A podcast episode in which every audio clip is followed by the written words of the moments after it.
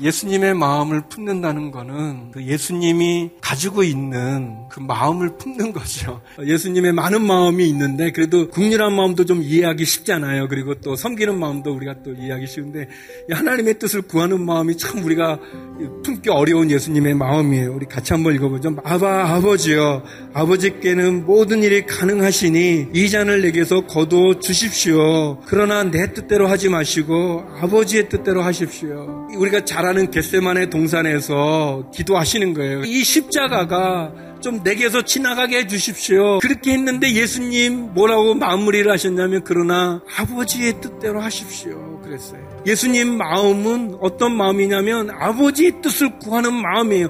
예수님 본인의 생각이 없는 게 아니라 본인 생각이 있으신데 그러나 본인 생각이 중요한 게 아니라 아버지의 생각이 중요한 거예요. 본인의 선택이 없는 게 아닌데 본인 선택보다 아버지의 선택이 더 중요한 거예요. 그게 예수님의 마음이에요.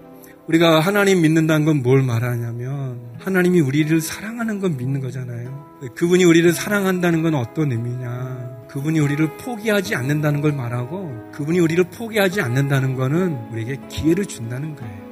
우리가 다시 시작할 수 있도록 다시 말하면 내 뜻, 내 감정 그거보다 하나님의 뜻을 구하는 이 잔을 마시는 게 하나님의 뜻이라면 이 잔을 마시는 그 예수님의 마음을 내가 품는 거예요. 여러분 예수님이 하나님의 뜻을 받아들였어요. 근데 알아야 될 거는 하나님의 뜻이 가장 내게 좋은 거예요. 가장 완전한 거예요. 내 뜻보다.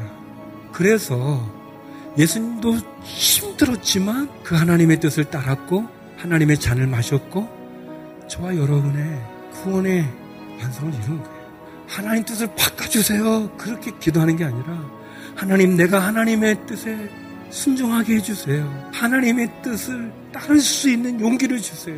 그 하나님의 뜻, 아버지의 뜻을 구하는 거예요.